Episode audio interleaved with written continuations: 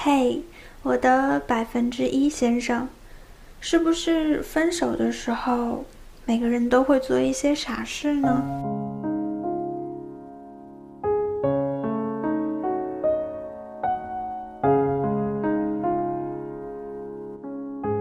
今天下午和闺蜜聊天，说到我的上一期节目，结尾的时候我说，即使知道最后会分手，还是会义无反顾的在一起。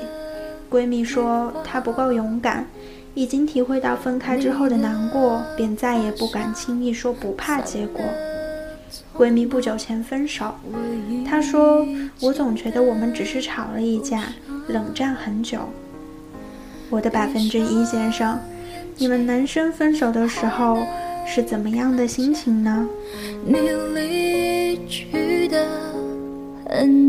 闺蜜说她做了一个决定。考研的时候要考到已经降格成为前任的那个他的家乡。他说：“我知道他一定会考回去，所以我决定到他去的地方。”这句话一下子戳中我的泪点，所以决定录这期节目送给他。来自 Kevin 的文章。我愿意再爱一遍，想要对你说。的不敢说的爱，会不会有人可以明白？这还是去年的事儿。某个周一，我去上海找小伙伴，小伙伴带来了一个学妹，说是无论如何要见一面。学妹见着我，开口就是一句“叔”，吓得我直接把嚼到一半的牛排吞进肚子。我赶紧摆摆手，我和你学长一样大，可比你大不了多少。千万别叫我叔，学妹忽略了我说：“叔，你可以帮我个忙吗？”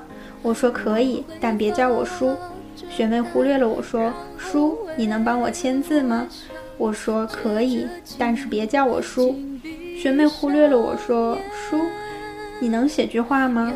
我说：“可以，但是别叫我叔。”学妹忽略了我说：“叔，用这支笔。”我沉默。那天我摇身一变变成了浩叔。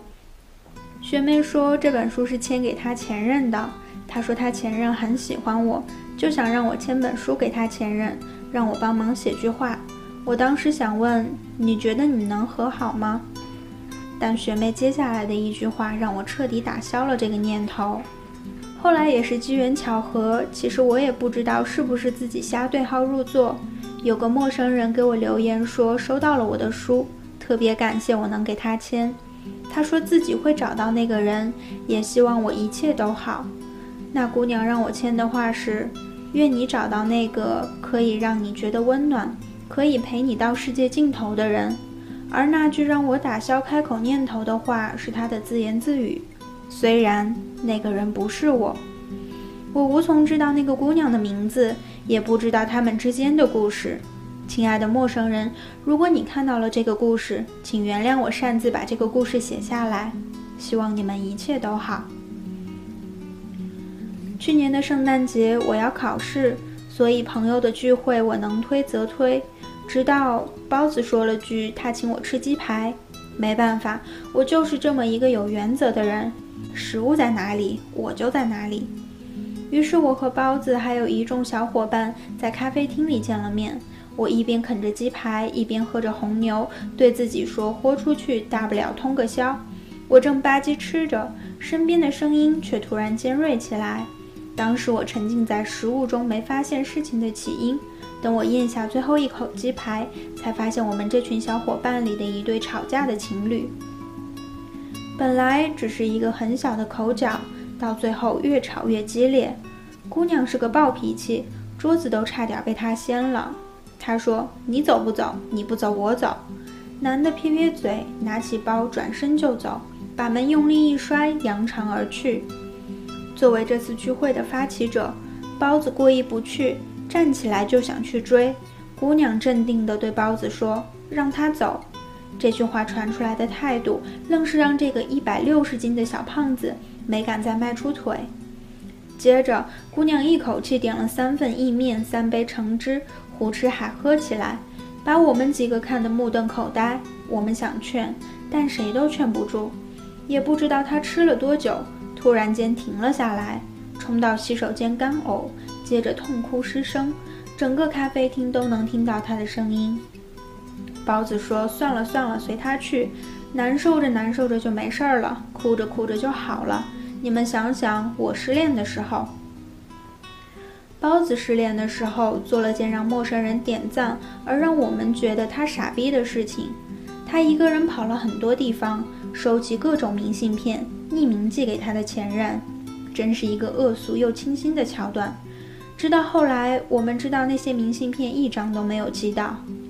我们几个有自问：要是你们之前约好去国外，那你也去？包子说去。我说你怎么这么执迷不悟？包子说。我就是执迷不悟，怎么了？有些死现在不作，就再也没机会作了。我无语，觉得包子居然变成了一个哲学家。我出第二本书的时候，我的好基友也出了他的第一本。他在扉页上写“致某某”，这是他一直以来的志愿，也是他作的最大的一次死。因为这事儿，他和编辑吵过，而他们在他还写书的时候就分手了。那之后，我问他是什么感觉，他摇摇头说觉得没什么实感。那时我正在帮他填快递单，他当时说过出书之后要送十本给他。就当我填好快递单，准备把书装进去的时候，他突然说了句“算了”，然后把快递单撕了。他说：“哥，以前他老觉得自己写书这事儿是为他做的，现在才明白。”打从一开始，他会做这件事是为了自己。有些事情你会去做，在当时你以为是为了对方，为了和好，但后来你发现你是为了给自己的那段感情画个句号。否则你永远逃不出来，否则你永远放不下。所以我明白了那些我看起来无法理解的事，那些外人看起来永远傻逼的付出，那不是为了别的。是为了过自己那关。在没明白一些事之前，人总是作得一手好死。明明知道对他好没用，还是会做这些；明明知道糟蹋自己不对，还是喝醉；明知道哭是最没用的事，还是哭；明知道看以前的东西会难过，还是手贱；明明平时自尊心比谁都强，还要低声下气。喝多了，还是拨那个号码。说一大堆掏心掏肺，听一句都能拐十八个弯想到他，一首歌能把你戳得浑身疼。你舍弃自尊，你伤害自己，总以为能换来一些。其实你知道，真不喜欢你的人，你再怎么样作死，也没办法把他拉回来。到最后，事实给了你一巴掌，对你说：“你傻逼。”失恋的理由有无数种。爱的那个都是失魂落魄，不甘心成了主旋律。我哪里不好？我做错了什么？凭什么说忘就忘？心里想的，嘴上问的，大多如此。所以在甘心之前，他们会用作死来考量自己的极限。那些旁人看起来无比蛋疼的事，想拦都拦不住。对于他们来说，不作完这件事就没办法死心。哭总会哭够的。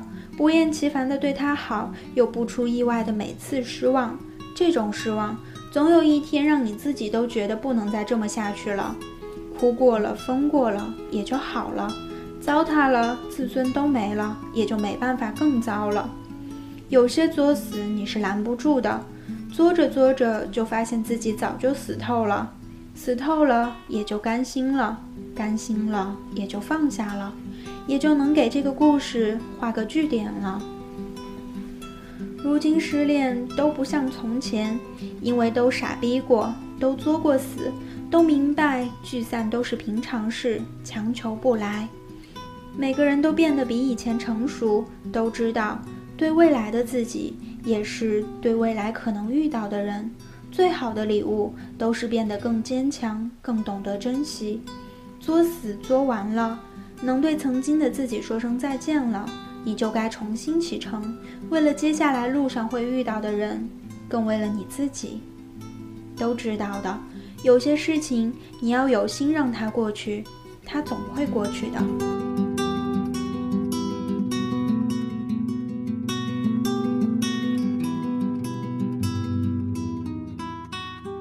久久以前有个朋友在分手之后喝掉啤酒无数，坐在床上边哭边打长途电话，跟朋友聊天聊到半夜。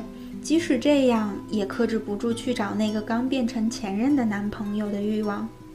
而如今，那个失恋喝啤酒的朋友，已经进化成了失恋后像喝橙汁那样喝掉一整瓶四十度的威士忌的朋友。但是不一样之处在于，他再也不会像杀猪般的哭得撕心裂肺，也不会整宿整宿的想着前任的好睡不着了。而失恋的人现在做的种种，其实都是为了给自己找个出口吧。总有一天你会发现，那些放不下的东西，其实在不知不觉中，你已经放下了。